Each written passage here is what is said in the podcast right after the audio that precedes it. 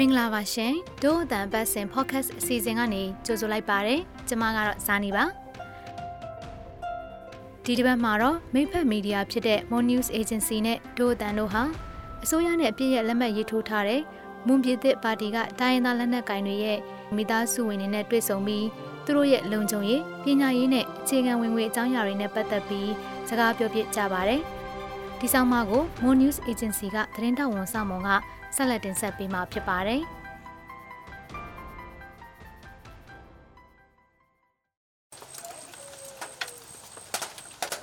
ခခဝီကငေါကဆဲဟောင်းညီကကိုမနမ်ကောတီအခက်ခဲတွေကတော့အများကြီးပေါ့ကိုယောက်ျားစစ်သားဆိုတော့အိမ်မှာလည်းမနေရဘူးနောက်တစ်ခုကကိုနေတဲ့ရွာမှာကိုရဲ့ဆွေမျိုးသားချင်းတွေကလည်းမရှိဘူးဆိုတော့ကိုအခက်ခဲဖြစ်ရင်ဘယ်သူကလာကူညီမှာလဲ ဒါကတော့မွန်ပြည်သစ်ပါတီထဝဲခရိုင်မှာတာဝန်ထမ်းဆောင်နေသူတဦးရဲ့အမျိုးသမီးဖြစ်သူမိကြီးကသူမကြုံတွေ့ခဲ့ရတဲ့အခက်အခဲတွေကိုပြန်ပြောင်းပြောပြခဲ့တာပါသူမရဲ့ယောက်ျားမွန်ပြည်သစ်ပါတီမှာတာဝန်ထမ်းဆောင်နေတဲ့သူတဦးဖြစ်ပြီးအဝေးမှာတာဝန်ထမ်းဆောင်နေသူလည်းဖြစ်ပါတယ်စစ်မှုထမ်းမိသားစုတွေအတွက်မွန်ပြည်သစ်ပါတီမှထောက်ပံ့မှုတွေပေးပေမဲ့လည်းမိသားစုအတွက်လုံလောက်မှုမရှိဘူးလို့လည်းဆိုပါတယ်ပန်လှောက်ဖွယ်မဦးခေါင်ကကျင်းချွေဘူးက တလှောက်ခေလေတိုက်စစ်သားဆိုတော့အိမ်တောင်တွေအတွက်လာစင်ကြေးဆိုပြီးထောက်ပံ့မှုရှိရဲအဲ့ဒီလာစင်ကြေးကလည်းမိသားစု9ယောက်စာစားမလောက်ဘူးလေကို့မှာဝင်ငွေခက်ခိုင်မမမရှိတော့မရှိရင်ဒီဆိုင်မှာအကျွေးနဲ့ဝယ်ဟိုဆိုင်မှာအကျွေးနဲ့ဝယ်လာစင်ကြေးထုတ်ရင်တော့လိုက်ဆက်အဲ့လိုပဲလှည့်ပြီးတော့ဖြည့်ရှင်းခဲ့ရတယ်မွန်ပြည်သစ်ပါတီထိန်းချုပ်ရာနယ်မြေဖြစ်တဲ့ရေချောင်းပြဒေသမှာရှိတဲ့ဝဲစင်ဝဲပိုင်းတပြုတ်ချောင်းအနမ်းပုံညီစာစတဲ့ကျေးရွာတွေရှိပြီးထိုကျေးရွာတွေမှာ အများအားဖြင့်မွန်ပြည်သစ်ပါတီမှစစ်မှုထမ်းမိသားစုတွေကနေထိုင်ကြပါတယ်။မွန်ပြည်သစ်ပါတီဟာပြီးခဲ့တဲ့2018ခုနှစ်တုန်းကအစိုးရနဲ့တနိုင်ငံလုံးအပြစ်ခတ်တိုက်ခတ်မှုရပ်စဲရေးသဘောတူစာချုပ် NCA မှာလက်မှတ်ရေးထိုးထားတဲ့အဖွဲ့တစ်ဖွဲ့လည်းဖြစ်ပါတယ်။အဲ့ဒီကျေးရွာတွေမှာမြို့သားတွေဟာတမတော်နဲ့မွန်ပြည်သစ်ပါတီကြားငြိမ်းချမ်းရေးကိုထိမ့်သိမ်းဆောက်ရှောက်ဖို့အတွက်ဆိုပြီးတော့တပ်စခန်းချထားတဲ့နေရာတွေမှာတွားရောက်နေထိုင်ကြရပါတယ်။ ဒါကြောင့်ကျေးရွာမှာကျန်ရစ်ခဲ့တဲ့စနီးတွေဟာအခြေခံဝင်ငွေရရှိဖို့ကလေးတွေရဲ့ပညာသင်ကြားဖို့အတွက်ကရုန်းကန်နေရပါတယ်။အဲဗရန်ထောက်ပံကောင်ပူရကပင်သမ်ပူရဒီကောင်ပူကျွန်တော်တို့မှာတခုခက်ခဲတာကမွန်ပြည်သစ်ပါတီမှာတာဝန်ထမ်းဆောင်နေတဲ့စစ်မှုထမ်းတွေအတွက်ဆိုပြီးအလူရှင်တည်တာမရှိဘူးဆိုတော့စစ်မှုထမ်းနေတဲ့စစ်သားမိသားစုတွေကိုကျွန်တော်တို့ပါတာပဲတတ်နိုင်တဲ့လောက်လက်စင်ကြီးသဘောနဲ့ထောက်ပနေတာပါ ။ဒါကတော့မွန်ပြည်သစ်ပါတီပြည်တွင်းရေးရာတာဝန်ခံနိုင်ဝင်းလှပြောပြထားတာပါ။ထောက်ပစရက်တွေနဲ့လုံလောက်မှုမရှိတဲ့အတွက်ကြောင့်အမျိုးသမီးတွေကကြုံရအလုပ်တွေကိုနှိစားလုပ်ပြီးမိသားစုရဲ့စာဝတ်နေရေးကိုဖြည့်ရှင်းရတာလည်းရှိတယ်လို့သိရပါတယ်။နေကလင်ကောက်တဲ့ဘုမရတကောရှိမငုံကျမတို့ကပတ်စက်မတတ်နိုင်ဘူးလေသူများစီမှာအလုပ်လုပ်တယ်ဆိုတော့အလုပ်ရှိရင်တော့2ရက်3ရက်လုပ်လိုက်တပတ်10ရက်နားလိုက်ဆိုတော့အခက်အခဲဖြစ်တယ်ပေါ့ဒါကတော့ចောင်းသားမိဘတူဖြစ်တဲ့မိခင်များပြောပြထားတာပါ တိုင်းရင်းသားလက်နက်ကိုင်အဖွဲ့တွေမှတာဝန်ထမ်းဆောင်နေတဲ့စစ်မှုထမ်းတွေရဲ့မိသားစုတွေဟာစားဝတ်နေရေးအခက်အခဲဖြစ်တဲ့အတွက်ကြောင့်တချို့တော့တပ်သားတွေရဲ့ဇနီးတွေဟာသူများချမ်းမှာ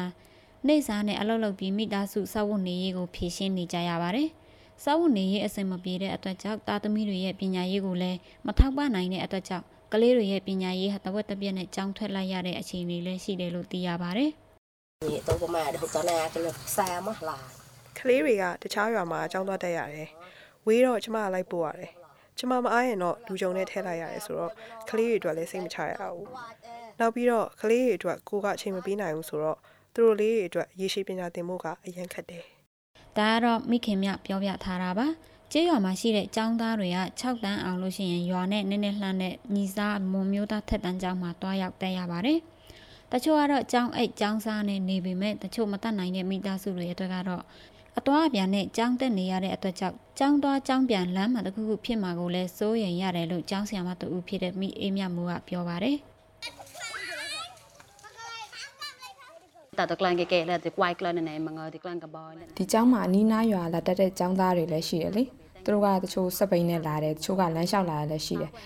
လမ်းကတော့တိတ်မကောင်းလမ်းမှာတစ်ခုခုဖြစ်မှာကိုလည်းစိုးရိမ်တယ်အဲကျမတို့နယ်မြေဘက်မှာတော့လုံခြုံမှုရှိတယ်ဆိုပေမဲ့ဒီလိုမျိုးသွာလာနေတာကတော့ကလေးတွေအတွက်တော့စိုးရိမ်တာပေါ့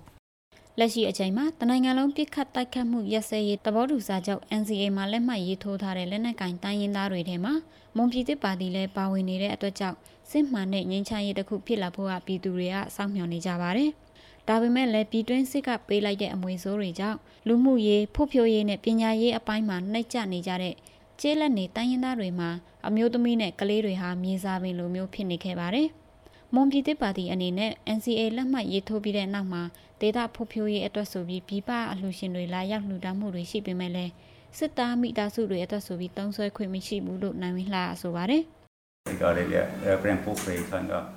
ပြန်ကျွန်တော်တို့ကလည်းပညာရေးနဲ့ကျန်းမာရေးကိုအဓိကထားပြီးတော့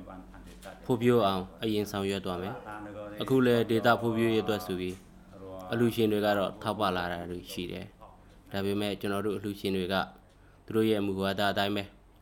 လက်နက်ကင်တပ်ဖွဲ့တွေကိုထောက်ပတာမျိုးမရှိဘူးအဲ့ဒီဒေတာဖို့ပြိုးရေးအတွက်ကိုပဲထောက်ပါတယ်မြန်မာနိုင်ငံဟာငြိမ်းချမ်းရေးဘက်ကိုခြေလှမ်းနေတဲ့ကာလဖြစ်ပေမဲ့လည်းတချို့သောတိုင်းရင်းသားဒေသတွေမှာမြို့နယ်အလှမ်းဝေးတဲ့ကျေးရွာမှာနေတဲ့ကလေးတွေနဲ့အမျိုးသမီးတွေရဲ့ဘဝလုံခြုံမှုစောင့်နေရေးကျန်းမာရေး ပညာရေးစတဲ့အပိုင်းတွေမှာနှိုက်ကြမှုတွေရှိနေသေးတာကိုအခုချိန်ထိတွေ့နေရပါတယ်။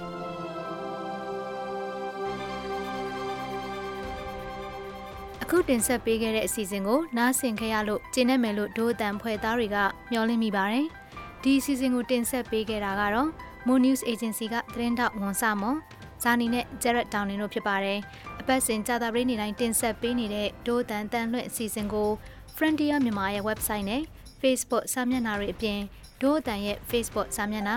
SoundCloud YouTube အိုင်ကျုံတို့ကနေလည်းဝင်ရောက်နားဆင်နိုင်မှာဖြစ်ပြီးတောတာရှင်တွေရဲ့အမြင်တွေကိုလည်းပါဝင်ရေးသားနိုင်ပါတယ်။ဒီစီစဉ်ကိုမြန်မာနိုင်ငံဆိုင်ရာနယ်သာလန်တန်ယုံနဲ့အမေရိကန်တန်ယုံတို့ကပံ့ပိုးကူညီထားပြီး Frontier မြန်မာနဲ့ Foundation Hero တို့ကပူးပေါင်းတင်ဆက်တာဖြစ်ပါတယ်။နောက်တစ်ပတ်တွေမှာလည်းစောင့်မျှော်နားဆင်ကြဖို့ဖိတ်ခေါ်ချင်ပါတယ်။ဒို့အတန်စီစဉ်ကိုနားဆင်ပေးတဲ့အတွက်ကျေးဇူးထူးတင်ရှိပါတယ်။ မင်္ဂလာရှိသောနေ့လေးဖြစ်ပါစေရှင်။